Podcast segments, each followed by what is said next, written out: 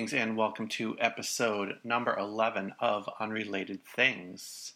I'm mixing up the format on this episode since this show is called Unrelated Things and it is about unrelated things. I've decided not to try to group these unrelated things into related topics. So this episode will be a free for all.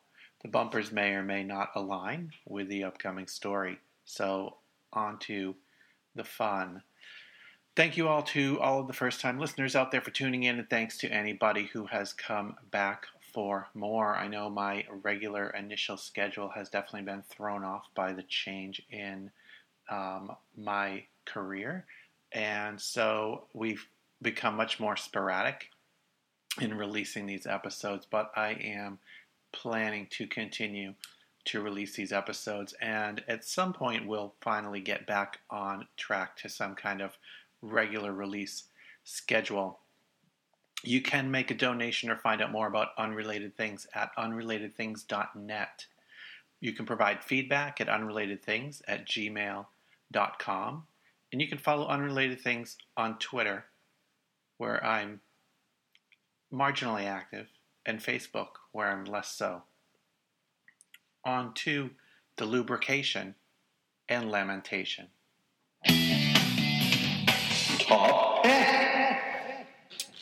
The top pick for this episode is a podcast, and it is a specific episode of a particular podcast. The podcast is called Monsters of Talk.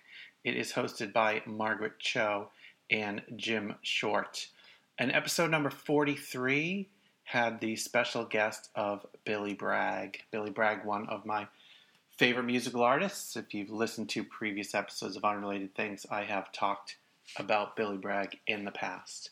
Uh, he is a fun and funny and um, meaningful musician.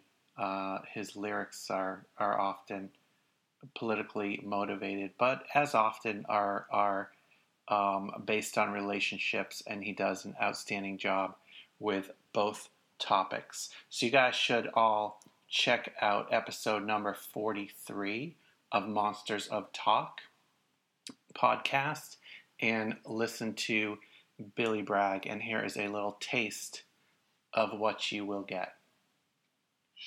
Your knees are so much nicer than mine. Who's that on? It's George Washington. Who's he? It's it's Abraham Lincoln. I don't know. I know who is he? Abraham Lincoln on your knees. It's well, six dollars. A left knee. So it makes sense, kind of. Are you ready? Yeah, we're going. Um, Sense. Who, who in with, who with any sense would have presidents of the United States tattooed on their knees? Excuse me, I'm eating this. No, you have your bicky. I have a, I have, I think I have a, the Queen on my back somewhere, and Benjamin Franklin. Well, I had a um, a fifty pound note made in. It's like um urban LA thing, uh, where I had it made into a rose, a fifty pound note made into a rose. So this on my back somewhere, and Benjamin Franklin hundred dollar bills on my back somewhere. Wow. So I just um, who should I get on my She, she's body? covered in old men, Yeah. Mm. old, old It, it, it is a, historical it is a country it is a country for old men, but uh, yeah maybe uh, wait uh, Cornelius Cardew. And that is the start of episode number 43 of Monsters of Talk, where you can hear Margaret Cho and Jim Short talk to Billy Bragg, and that is my pick of the week. This happened. So, Apple bought a small company called Cue, and there's speculation about why Apple bought this particular company. Apple buys companies, you know, on a fairly regular basis, usually smaller companies that have either technology or personnel that they really want to incorporate into Apple and incorporate into the products that they are creating. So Cue was founded by CEO Daniel Gross and co-founder and CTO Robby Walker, and it was purchased for $50 million by Apple. Uh, Cue was an app on the App Store, but that app has been shut down. Um, Cue grabs cloud data from your email, contacts, calendar, Facebook, Twitter, LinkedIn, Reddit, Dropbox, Evernote, Tumblr, etc. And it and you you give it permission to do so. And then Cue would give you a snapshot of your day based on data that it aggregated from all these different sources that you let it connect to. It would process all that data with an algorithm and it'll figure out what information you needed and when you needed it. Uh, it looked, it went through your email. It would find out if you had airline flight information, shipping, invitations, and it would then give you notifications um, within the context of those events that were happening. This is similar to what Google does uh, on Android with Google Now, and it allows the phone to provide um, detailed information on specific things that are upcoming in your life. So it's kind of a, a calendar on steroids. It can give you the weather report in the city that you're flying to. It can give you traffic information. It can make recommendations based on the data that it gathers. So Cue does a sim- very similar thing, and Apple has now purchased Cue, and Cue certainly could be used and rolled into the um, Siri uh, experience on the iOS devices, but it's also speculated that Cue could be used in a potential upcoming smart watch that Apple has been long rumored to be designing. So it will remain to be seen how Apple takes the knowledge and the personnel acquired with acquiring Cue and rolls that in to Apple's products. Good timing on that. So, what wasn't good timing was up in Burlington, Vermont, my former state of residence, uh, at the Burlington International Airport. There was an evacuation, and this was on October the 11th, or the stories from October the 11th. The evacuation may have been shortly before. So, there's all kinds of uh, security now at airports. People are very sensitive about what's going on at the airports and very sensitive about baggage and carry ons and making sure that flying is secure since uh, September the 11th. Um, but the thing that shut down the Burlington Nash- International Airport in Vermont was toast. The toast situation began in the wee hours of Friday morning, before the breakfast rush occurred. Airport officials say that the fire alarm went off when someone somewhere in the airport burnt toast, prompting them to evacuate the airport briefly. After about a half hour delay, things got back underway and passengers were able to make it back through security and all systems were go. So be careful, kitchen personnel, restaurant personnel in the airport, when you're cooking breakfast. Don't burn the toast. There could be serious consequences. Not consequences, consequences. But it's this kind of stuff that drives me freaking crazy. This may or may not drive you freaking crazy, but there are 629 words that you won't be able to register as web addresses. For the past year, the Internet Corporation for Assigned Names and Numbers, ICANN with two N's. It's a nonprofit entity that runs the web's naming system. They have been waiting through proposals for over 1,400 new generic top level domains. So, what is going to happen in, to the internet fairly soon is do, top level domain names are going to expand. Instead of .com and .net and .edu, there will be perhaps a thousand or more additional names. So Google may have dot .google. Um, there has been a lot of confusion in their process, and they have identified over 600 that will not be allowed to be registered some of these are conflicting with particular businesses that are out there. Um, the International Olympic Committee, for example, is taking 19 addresses off the market, so Olympiada um, will not be able to be used as a top level domain, for one example.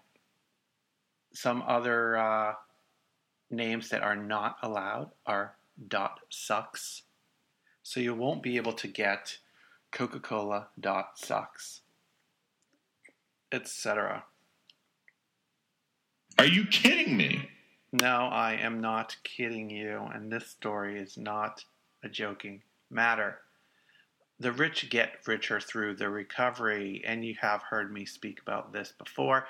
The top 10% earners took more than half of the country's total income in 2012, the highest level recorded since the government began collecting the relevant data a century ago.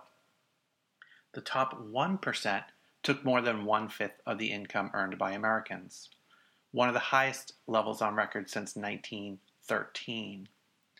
The figures underscore that even after the recession, the country remains in a new gilded age, with income as concentrated as it was in the years that preceded the Depression of the 1930s.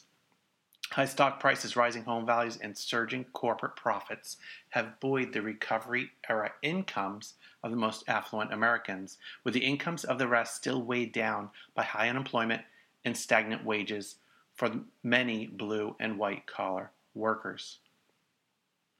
These results suggest the Great Recession has only depressed top income shares temporarily and will not undo any of the dramatic increase in top income shares that has taken place since the 1970s, Mr. Saez, an economist at the University of California, Berkeley, wrote in his analysis of the data.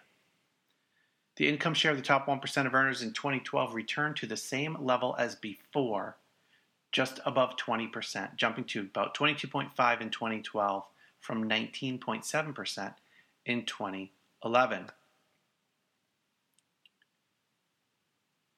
The economy remains depressed for most wage earning families. With sustained relatively high rates of unemployment, businesses are under no pressure to raise their employees' incomes because both workers and employees know that many people without jobs will be willing to work for less.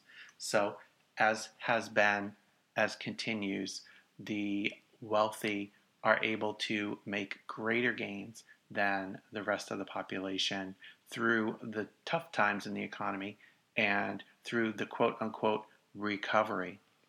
The wealth of the middle class and lower class has not recovered in any way, shape, or form and is well below what it was before the recent recession.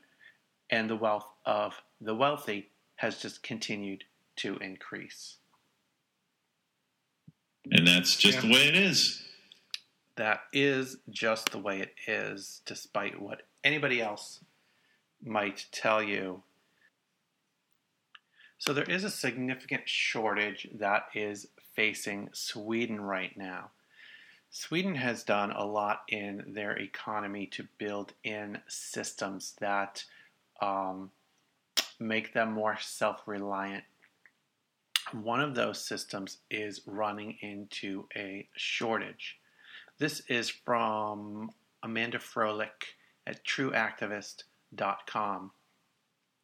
Imagine a world where pollution is a non issue. Cities are pristine, healthy environments to live in, and little to no entanglements from discarded trash injures wildlife or clogs the oceans. In Sweden, this is almost a reality.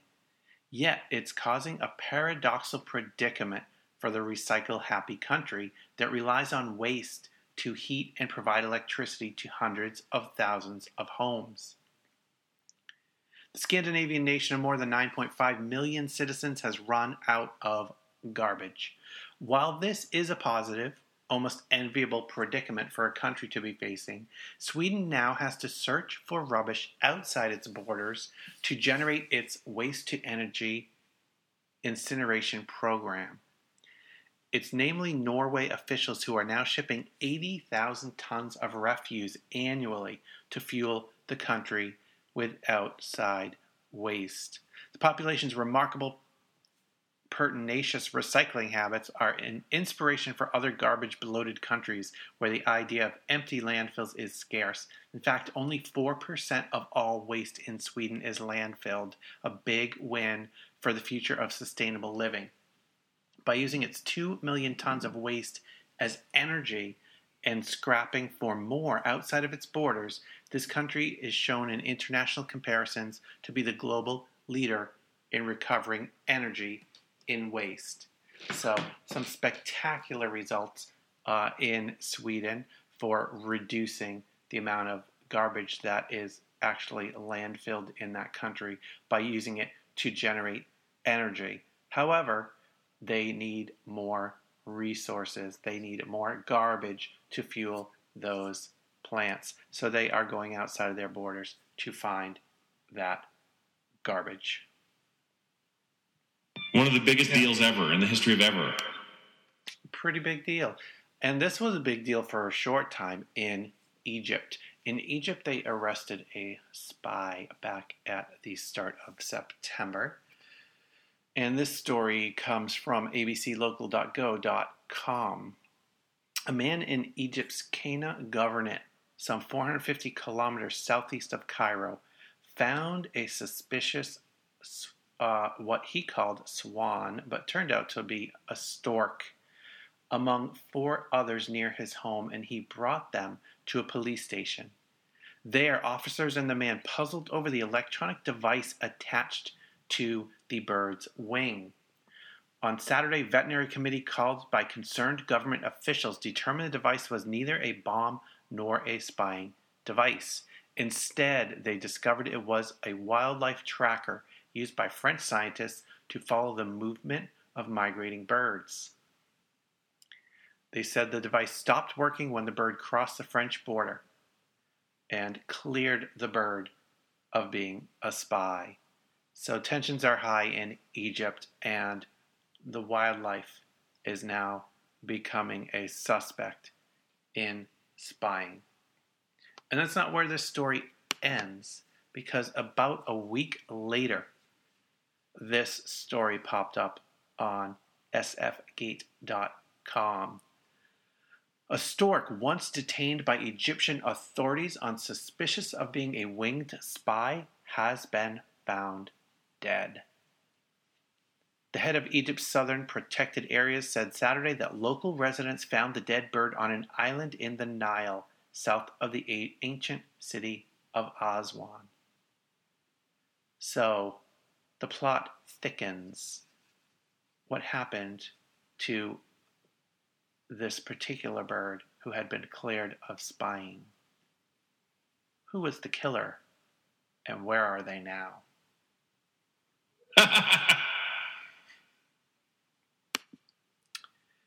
so here's a story in the crowdfunding category, which is both exciting and horrible. So this is from uh, GiveForward.com. So GiveForward.com is a website where you it's it's Kickstarter like or Indiegogo like, and you can go on and you can choose from a series of individuals who have financial needs to cover their medical expenses. So there's a whole lot of different um, funding opportunities here. There are people that are facing breast cancer there are children that are looking for new hearts. Um, there are people in need of lung transplants. I think that it's fantastic that this site exists on the level that it is people helping people, it's neighbor helping neighbor, it is us supporting each other. I think it's it's fantastic that people who otherwise would have the more limited opportunity to have a local fundraiser or to have a jar put out at the local convenience store to collect funds for medical needs can now reach a national and international audience and perhaps get donations in that way. But on another level, I think this site is horrendous. I think it, it points out the horrendous state of the way that our medical care is provided and funded in the United States. Uh, I started off this episode with my top pick of Billy Bragg talking on uh, the show with Margaret Cho, Monsters of Talk, and I think it was James or Jim Short. Um, and, and part of that interview, they talk about entertainment and they talk about uh, what Billy Bragg has been watching, and he he mentions that he has been watching Breaking Bad, and points out that it, it can maybe not only, but but the conditions in that show are in part set by the state of our medical system in the United States and the funding of that medical system in the United States. He pointed out that if Walter White had been diagnosed with cancer in the UK, he would have fully funded treatment for that cancer and he wouldn't need to cook meth and he wouldn't need to find some scheme to raise money to make sure that his family was was financially set because his medical condition would not bankrupt his family. So that's the part of this particular website of giveforward.com that I just think points out the, the horrible nature of our system. I'm glad that people are doing this. I'm glad that people have the opportunity to reach out and ask for funding um, to to fulfill their needs. I'm glad that there are people that have established this for them to do so. I'm glad there are people that will go on there and help other people out with funding. I am just horrified that we live in, in an advanced society that makes people have to do this to support themselves and to not bankrupt their families. Oh, boy, howdy.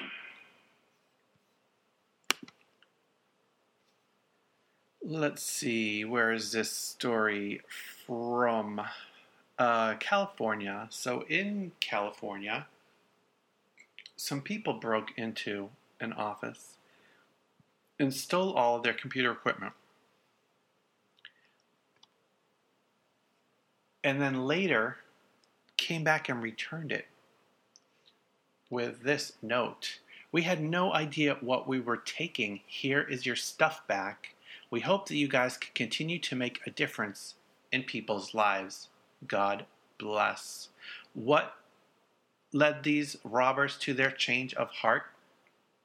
Well, finding out what that office that they stole that equipment was there to do. The office was a center that offers help to sexual assault victims. And the woman who runs the facility says, Our office is really secure. We have the best locks, but they still manage to find a way in. After the robbery, the people that managed this office went and talked to the individuals that had that uh, were the transients that were frequently outside their establishment and let them know what happened. And a few hours later, after the word got spread, is when the equipment came back with the note. So some penitent crooks in California returned to the scene of the crime to return the goods they had stole. Sometimes stuff happens. Sometimes stuff happens, and in the middle of September, uh, what happened was the Occupy movement marked its second anniversary. And a little story in the Guardian UK starts out like this It has been two years since a band of protesters first pitched their tents in lower Manhattan, sparking the movement against corporate greed, now known as Occupy Wall Street. On Tuesday morning, about 100 occupiers returned to the small granite plaza near the New York Stock Exchange, which once teemed with thousands of protesters. This time around, the park was barely half full. Most of the granite benches were empty. The number of police officers and reporters nearly equaled the number of protesters. Small groups of protesters marched around the streets near Zuccotti Park in the morning, while another march to Washington Square Park clogged the sidewalks in the afternoon. The protesters were scattered in smaller groups around New York City. An assembly for the 99% was held in the afternoon at Zuccotti as a nod to the massive General Assembly meetings that were held on a daily basis in the park at the height of the movement. We we're still out here fighting for economic justice. The bankers still have all the power, said one protester. They've bought our government, and we need a people's movement to do that, and the movement is still here. But the movement has splintered since the mayor of New York, Michael Bloomberg, had police raid the park and break up the encampment in November of 2011. Without leaders or specific demands, Occupy turned into an amorphous protest against everything wrong with the world. And I think that was one of the challenges of the Occupy movement, a movement that is still continuing but does not have the momentum that it once had. I think it is uh, a challenge to change entrenched interests in the government and in the economy without more entrenched interests, which is a big challenge when the result you want is to have no entrenched interests managing things that to the detriment of many of the other people in the society. So it is a tough fight. It the the system won't allow itself to be changed from within. Its rules are set pretty solidly. I think the best way to change the system is to build a new one alongside it. It's going to have to start in small pieces, in small areas, um, but those one day will add up to enough to cause people to notice and people to turn away from the system as it stands today.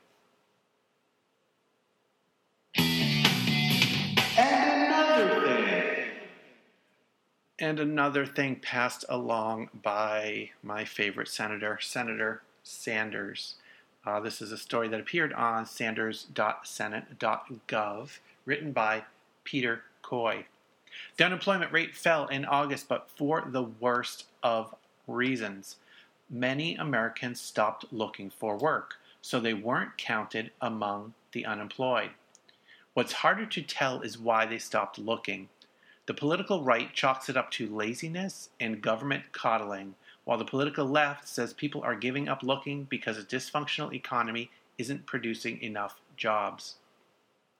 The Bureau of Labor Statistics said the August unemployment rate was 7.3%, down a tick from the 7.4% in July.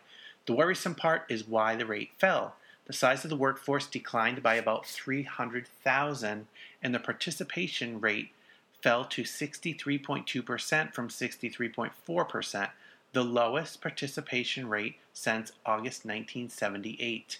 The particip- participation rate is the number of people who are either working or actively searching for work as a share of the working age population. It rose steadily over the years as more women entered the workforce before falling sharply in the 2007 to 2009 recession, and it hasn't recovered since. Also disappointing was the payroll report. While the 169,000 added to employees' payrolls in August wasn't far below the 180,000 median prediction, there was a downward revision of 74,000 jobs to the previous two months' reports. The government said June payrolls grew by 172,000 rather than 188. July's grew by only 102,000 instead of 162,000. In other words, while employment did grow in August, it was from a substantially lower starting point than previously believed. So, as news that we are coming out of recession and wealth is coming back, you know, percolates, note that this is a very slanted and one sided, quote unquote, recovery. I straddle the middle quite comfortably. I don't quite straddle the middle in case you hadn't yet. noticed. Uh, in my former home state, before my former home state of Vermont, I lived in New Hampshire, and this story comes out of New Hampshire. Uh, in Nashua, New Hampshire, a father and son have been arrested in connection with an armed robbery at a bingo game in Nashua, New Hampshire. The Blessed John Church had rented out the Eagles Wing Function Center for their weekly Saturday night bingo game. One of the bingo volunteers tells WBZ TV he was counting money and getting payouts ready when the suspects came into the bingo office. He just waltzed right in, threw a lunch bag cooler at me, and said, Throw the money in the bag, says a man who does not want his name revealed. I just sat there staring at him. The gun is right in my face, and before you know it, he's shaking and he pulled the trigger twice in my face, said the man. Preston then, uh, Preston, who was the suspect, then apparently put the gun down and started to grab some of the $15,000 in the room. Another bingo volunteer then took the gun. I understand that you have to be um, stupid to perform this kind of uh, heist. But do you have to be this stupid? I suppose the people who get caught and get the stories written about them are this stupid. So the victim, one of the victims, continues I just jumped up and yelled, Mother expletive, you're mine now. And I just went to town on him and took him out, said the man. Others helped pin Preston down, who then attempted to break free by scaring the bingo group even more. When I had him in a reverse headlock, choking the daylights out of him, he yelled, I got a bomb. The bingo workers kept Preston down until police arrived. No bomb was found. In future news, news of cloning, and a mouse has actually been cloned from a drop of blood. Of course, setting the stage for when we do finally find that dinosaur blood trapped in the mos- mosquito that's trapped in amber, we will have dinosaurs among us once again. From science.slashdot.org, scientists in Japan have succeeded in cloning a mouse from a drop of blood. Circulating blood cells collected from the tail of a donor mouse were used to produce the clone. A team at the Riken Bioresource Center reports in the journal Biology of Reproduction. The female mouse managed to live a normal lifespan and could reproduce, according to the researchers. So there we go. The process has been maybe not quite perfected, but the process has been uh, proven to clone a living, breathing mammal from a drop of its own blood. All right, cool. I think you just nailed it. What they almost nailed in uh, Maryland was a bunch of shoppers. An electronic failure may be to blame for a practice bomb that was dropped from a jet onto a tavern's parking lot, a Maryland National Guard official said Friday. An A 10 Warthog jet from the 104th Fighter Squadron in the 175th Wing was returning from a training mission Thursday night to Warfield Air National Guard Base in Middle River when the inert device was dropped. The Guard has grounded the aircraft while it investigates. Kohler didn't yet know exactly what device it was, but said it is made to fly like a 500 pound bomb, but weighs, much less. This is an unfortunate incident, and we're very lucky that no one was hurt. Safety is a top priority in all operations, Kohler said. A customer at Darlene's Tavern in Sudlersville came from in from outside saying he thought a car in the parking lot was on fire, said owner Darlene Hurley.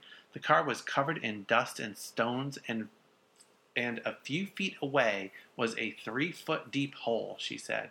They called 911. Police officers dug in the hole, and when they spotted the fins of the device, they called in the fire marshal's bomb squad.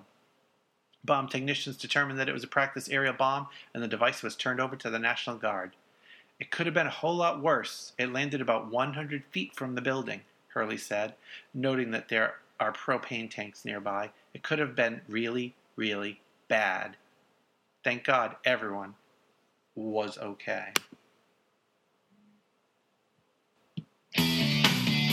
One more thing. How far would you go to protect your house? Or maybe the alternative question should be how much do you dislike your neighbor? In a story on consumerist.com by Mary Beth Quirk, sometimes it's not the wrecking crew's fault for destroying the wrong house. Authorities are accusing a Michigan man of intentionally switching his address with that of his next door neighbor so he could save his house from demolition. Guess that means he won't be too popular at the next block party. The local news says the man who owned the house destined for wrecking doom is accused of switching up his address numbers. His neighbor says he was going to rent that house on Octo- out on October 1 and feels the city owes him a new home. Others in the neighborhood are okay with that house being t- taken the literal fall, however, calling it an eyesore with broken doors and windows and alleging that squatters were living there. When I heard they tore down the house on accident, I wanted to give them a 12 pack of beer, one neighbor said. I was that happy. As for the house that was supposed to be torn down, it wasn't saved from the wreckers for long. Crews returned later to demolish it after all. Authorities are investigating the so called switcheroo to see if the owner did indeed intentionally switch house numbers. What the hell is wrong with us?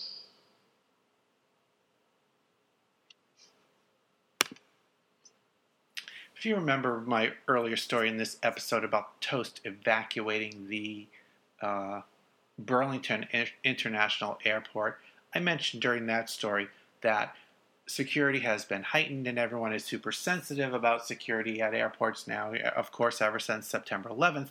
However, despite the tightening of security, uh, let's see, how old was this young gentleman?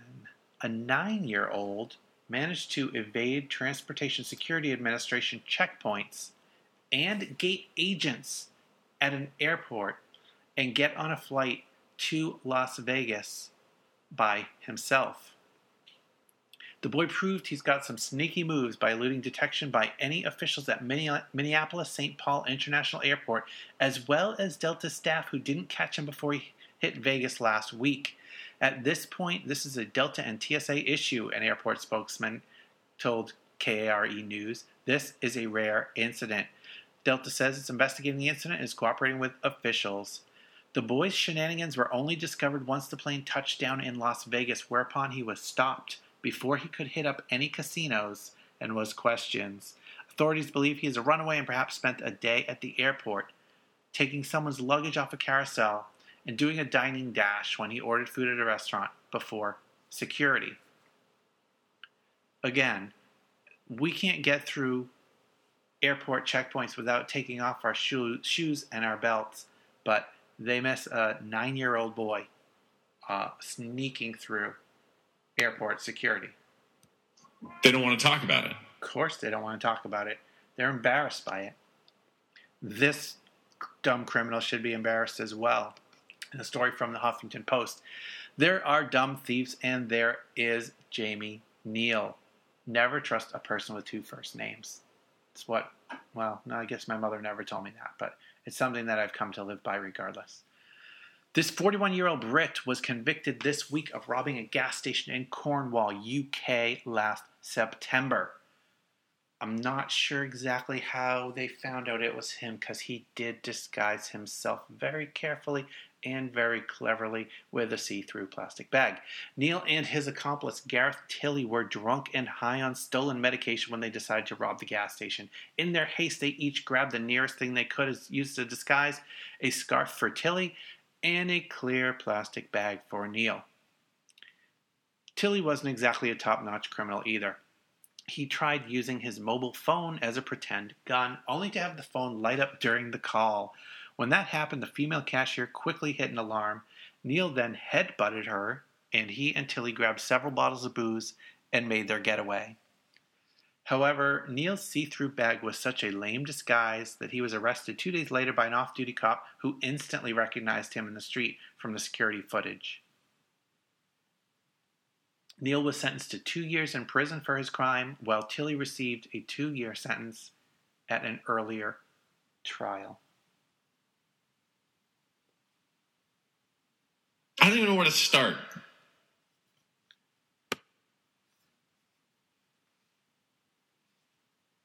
The annual census report released today shows no meaningful changes in poverty, earnings, or median household income. This is because between 2011 and 2012, the unemployment rate fell only slightly, and there was no significant growth in weekly earnings. Poverty is higher today than it was in 2000, and household incomes are lower.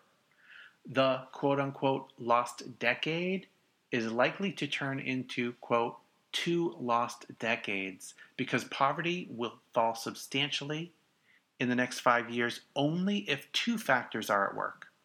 First, the economy must continue to expand and the unemployment rate must fall to 5%. Second, government policies must do more to help those among the poor and near poor who have been left behind by economic growth in recent decades. And with the people who are in power and are manipulating the uh, the economy for their own good, there is a zero percent chance of either of those two things occurring. So be prepared, buckle down for a second lost decade.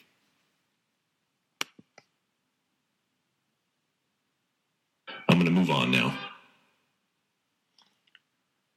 I am going to move on now to a story about mobile phones and the role they are playing in Africa. When he rolls into a gas station to fill his tank, Barkhad Dahir doesn't get out of his car. He punches a few buttons on his cell phone, and within seconds, he has paid for the fuel. With the same quick keystrokes on his phone, he pays for virtually everything he needs groceries at the supermarket, a few oranges from a market stall, a shoe shine on the street, a cup of sweet milky tea from a cafe, and even, if he wants, an afternoon's worth of khat, a mild drug favored by many Somalis. Everyone here has his own bank with easy access and no restrictions, boasts Mr. Dahir, a local journalist. Even lying in bed, you can be paying your bills. Here, in one of Africa's poorest countries where illiteracy is high and traditional banks are almost non existent, a mobile revolution has created an informal electronic banking system with more efficiency and convenience than anything in the Western world. In the cities of Somaliland, the future has arrived. Cash is disappearing, credit cards are unnecessary, and daily shopping is speedy and digital. Almost every merchant, even hawkers on the street, accepts payment by cell phone. This is really fascinating. This story, if you want to read the rest of it, is from the Globe and Mail at theglobeandmail.com. It's a story from June, June 22nd, written by Geoffrey York. I find it really fascinating the ability of um, nations who have not been not been not kept up with the digital revolution as we have experienced it who don't have the digital revolution baggage that we have and the the players intent on holding onto their pieces of the pie i find it fascinating that these nations can now leapfrog and they can skip those several levels of of technology that we have had all along, which gave us lots of opportunities for sure, but they can now leapfrog those and go from the state where they had missed out on some of those technologies and become as advanced or more advanced in specific areas than those of us who have had this steady growth and fast paced growth of technology all along. So, really interesting story there about how nations in Africa are pushing their technology forward at an extremely quick pace. We live in a very different time now. Very different time where, for a lot of us, things just keep going on as they have. One person who didn't want to continue to let things go on as they had was a farmer. This farmer is standing his ground, refusing to give in. And this story is from consumerist.com from July. There are some stories out there in the news that are just absolutely begging for puns. Get ready, listeners. To wit, a raisin farmer in California is battling the government in case in a case of sour grapes. Raisin a stink over the Fed's demands that he pay at least $650,000 in unpaid fines and hand over 1.2 million pounds of unpaid raisins into the National Reserve. We heard it through the grapevine. That just begs the question for me. We have a National Reserve of raisins? Why? Is, is there going to be some calamity if we run out of raisins? I understand manipulating markets and I understand uh, maybe having some commodities in reserve to prevent their price from exploding out of the reach of the average consumer. But raisins? Are we going to starve to death because we can't have raisins in our oatmeal cookies? Uh, if our Raisin Bran suddenly has fewer raisins in it? I don't quite get it. But, however, the 68 year old man has refused to fork over a portion of his raisin harvest into a reserve set up after World War II, and as such has racked up more than a half a million dollars in fines. The farm program was created to keep demand for raisins high at a time when it was declining. Uh, just another indicator of the government stepping in to support the free market or manipulate the free market because the free market doesn't work all that well in many cases. Because TV is so good.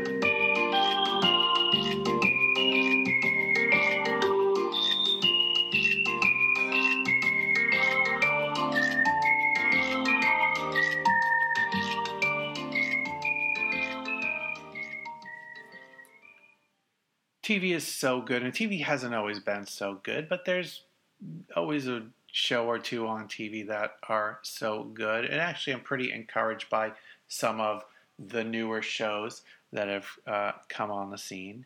But that TV bumper included the Eureka theme. So this is my Eureka Minute. And unfortunately, there's no news on Eureka coming back to TV. There is a Twitter account that has started up that's called Eureka Season 6, where some uh, implausible themes are tweeted out there into the universe. It's not a very uh, prolific Twitter account, but it is amusing to follow nonetheless. In addition to that, two of the previous Eureka cast members have some significant roles on some new programming. The first is Colin Ferguson. I've already talked about him being a new recurring role on the TV show Haven, and the, that new season has started to air. I think we're about four episodes in, and the first part of his arc has uh, played itself out. Um, I was not a fan of the Haven TV show, but knowing that Colin Ferguson was going to be a new cast member on the show, I went back to the beginning of Haven. I've, in the past couple of months, watched through the first three seasons of Haven, and Haven's a pretty good show. Um, I had heard some decent things about it before, just never got connected the couple of times I had seen it with those characters. So it does take a little time to connect with the characters, but the main characters in Haven uh, have a lot of depth and are really interesting characters to watch and to see their interactions and to watch them interact with other secondary characters on the program. I'd say overall, if you've never seen Haven before, I would liken it to a mixture of Northern Exposure and the X Files. So some of that quirky, small town community type of characters uh, married to some of the crazy beyond sci-fi um, situations that the that befall the people of the town of Haven. And I I don't I don't feel it's been consistently great. I feel that it has been great at times and it has been fair at other times. And I don't think that's the, the characters um but it's the storyline. Some of the some of the stories are very compelling and some of the stories are just meh, like whatever. They're they're okay. They're passable. They're they're nothing special. That all said, I, I do recommend it overall. I think overall it's a good show. Um, if I rated Eureka, which is still my favorite show of all time, as a 10, I would put Haven at mm, a 7. Um, but I, I do suggest you check it out. Colin Ferguson plays what so far has uh, turned out to be a mysterious character. There's not a lot of depth in his character yet, only being on a few programs so far. Um, I hear that there's a a great deal of significance to his character, which hasn't shown itself yet but that's as far as I know, so I can't spoil anything for you. I have been avoiding spoiling that for myself. And on another note, uh, one of the other frequent cast members of Eureka, someone who had a pretty strong arc on Eureka, is Ming Na Wen. Uh, Ming Na Wen is now one of the central characters on Marvel's Agents of S.H.I.E.L.D and Marvel's Agents of S.H.I.E.L.D. has had a couple episodes so far, and her character, even just in the, the, the, couple episodes I've seen, has really started to flesh out. There's a lot of depth there. There's a lot we don't clearly don't know yet. Um, her character has a history that is well known by all of the other characters in the storyline with her we haven't we don't know the the full extent of that history yet. And she plays an agent of Shield and she kicks ass. She fights and she flies the plane that is their kind of headquarter base. Uh, she, she is very, very good, very, very strong in that role. And I do recommend strongly you go check out Agents of S.H.I.E.L.D. Um, there's a lot of uh, quirkiness to the characters. I think they've definitely built up the, the most potential storyline for Ming Na Wen's character on Agents of S.H.I.E.L.D. So go and check that out. Uh, yeah, that, that's a weird PSA.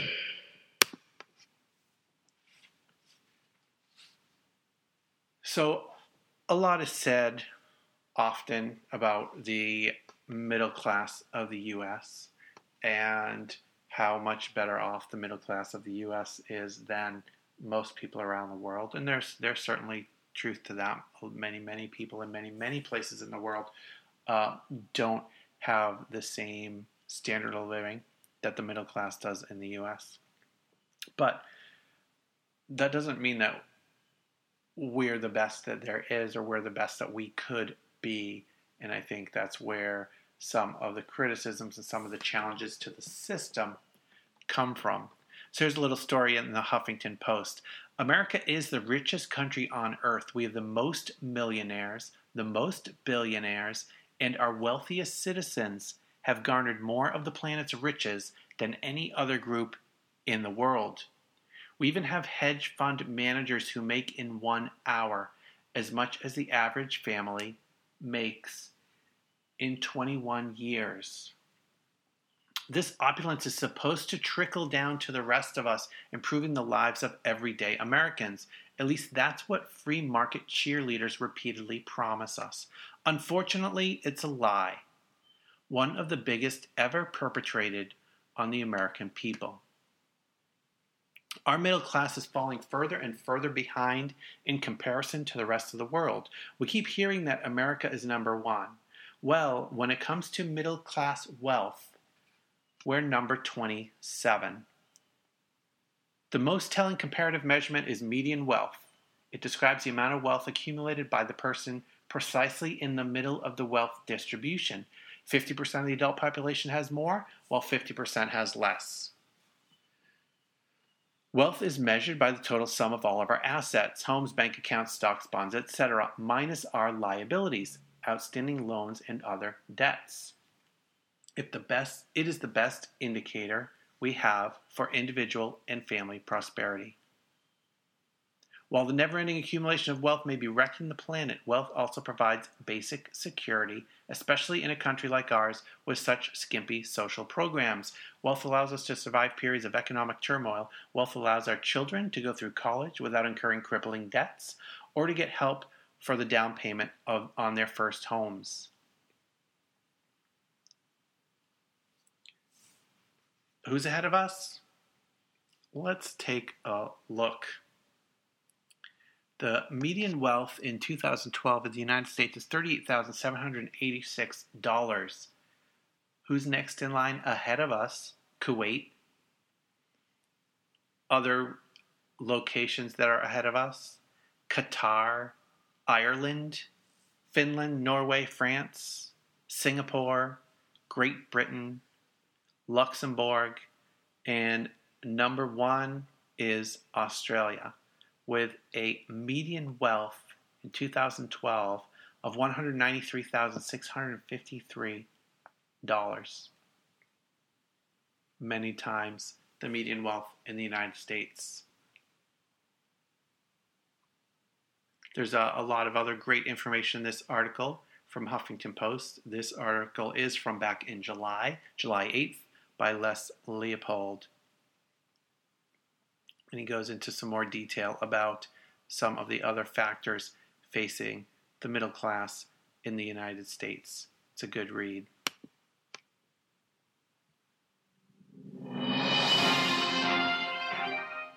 This is not news.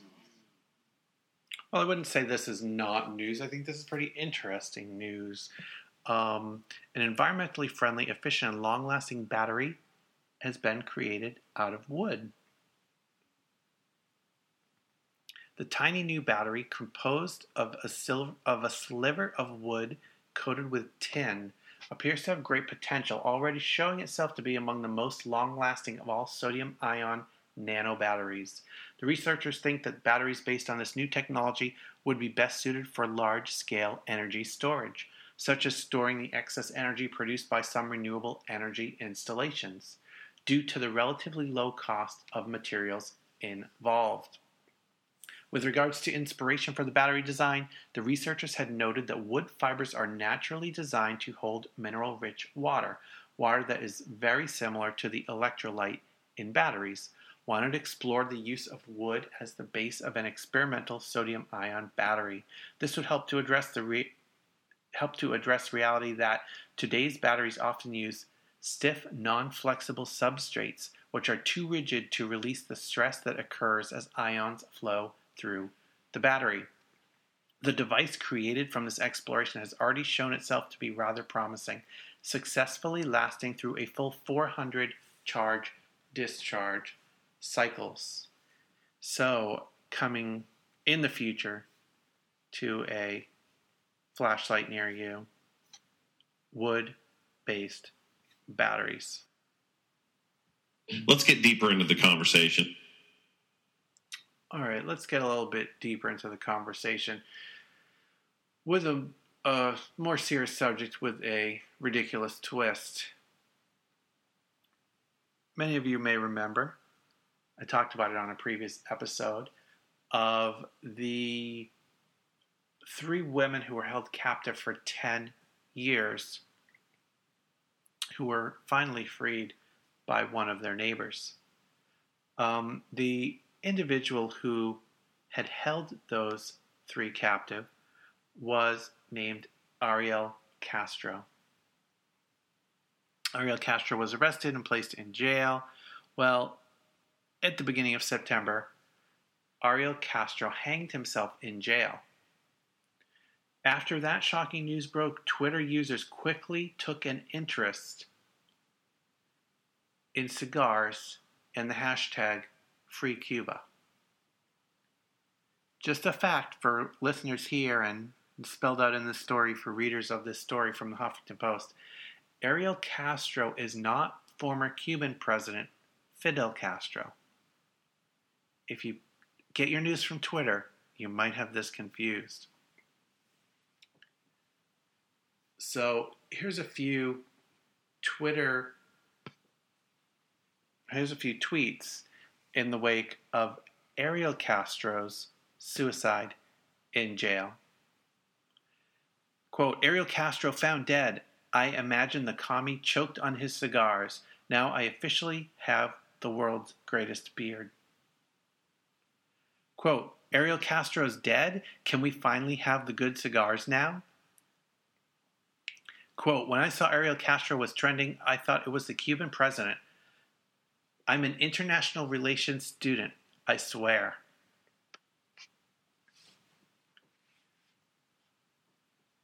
Quote, can't believe Fidel Castro died today.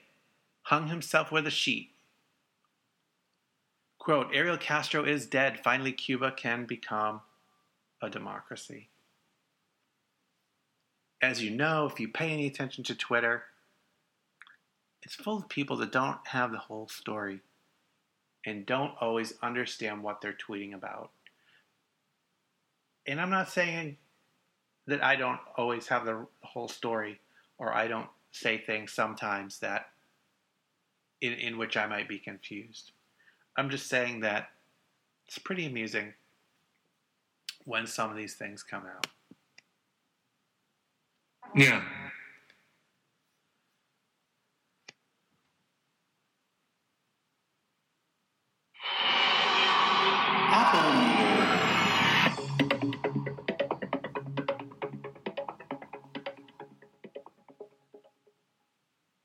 So here's a story from the Apple universe. Setting up a new Apple TV just got a whole lot simpler. Users will now be able to set up their entire system just by tapping an iOS 7 device against it. No slow process of scrolling and clicking through menus needed. The process will automatically beam over a user's Wi Fi network and password, their iTunes Store account, and their language and reason preferences to the media streamer. It works by connecting the two devices over Bluetooth and is ostensibly one of the first applications that we've seen of what iPhones and iPads are capable of when using Apple's new iBeacon technology, which creates low power Bluetooth hotspots that perform simple functions. Though the feature was first discovered this July inside of beta software for the Apple TV, it is only now rolled out to most users through the latest Apple TV software update. It only works on the latest generation of Apple TV, however, but it will be able to connect with most iOS devices made in the last several years. So setting up that Apple TV just got a whole lot easier. And staying on the Apple News for another story. No surprise if you follow Apple at all and listen occasionally to the almost said rants. I don't know that they're rants, but to the predictions of analyst Gene Munster. Gene Munster is predict- predicting that an Apple television set is coming.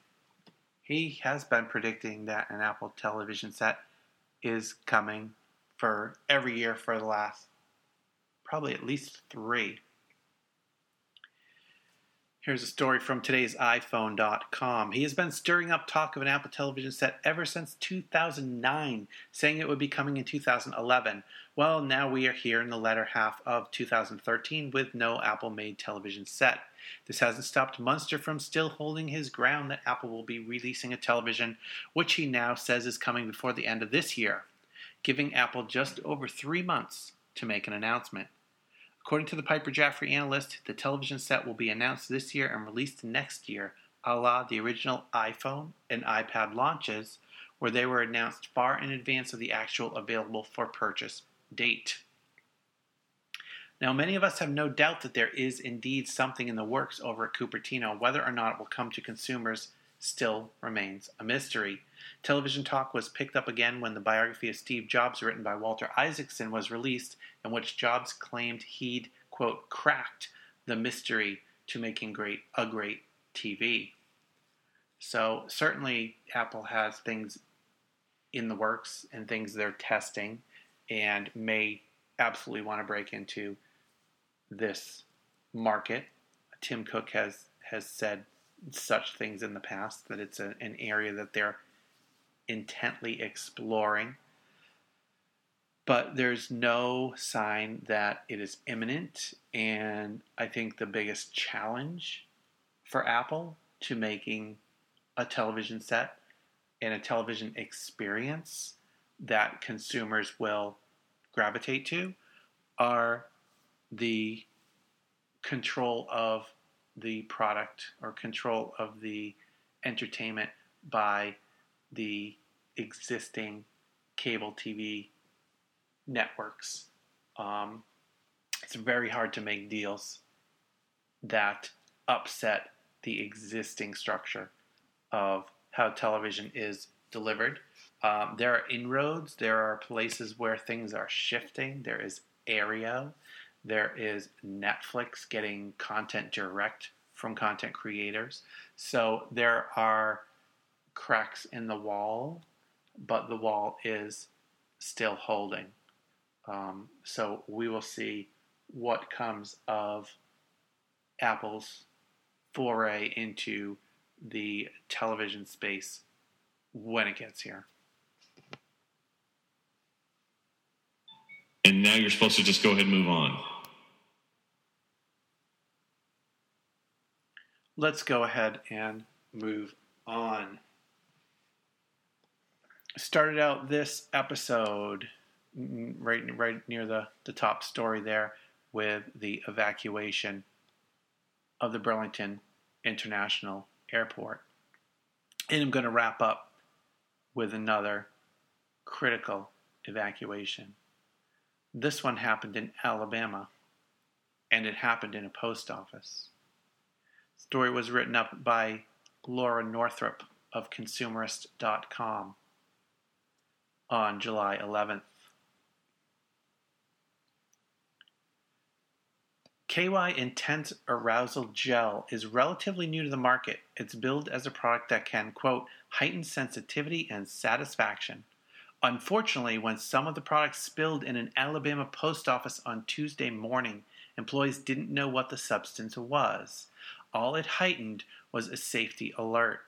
The building was evacuated, and a hazardous materials team came in to dispose of the mysterious liquid. Initially, employees thought that the mystery substance contained the solvent methanol, which is poisonous and highly flammable. The package had more than a dozen containers of the mystery substance inside, but it wasn't identified until the following day. The post office told news outlets that they plan to contact the sender and explain how to better package liquids for mailing. They didn't identify the sender or the recipient, but said that the package was on its way to someone in the quote entertainment industry. I'm not kidding you. Yeah, we got to get some of that. All right, you go and get some of that. And while you do, I will wrap up this episode. Thank you very much for listening to episode number 11 of Unrelated Things. Don't forget to check out Unrelated Things online at unrelatedthings.net. And you can reach me by email at unrelatedthings at gmail.com.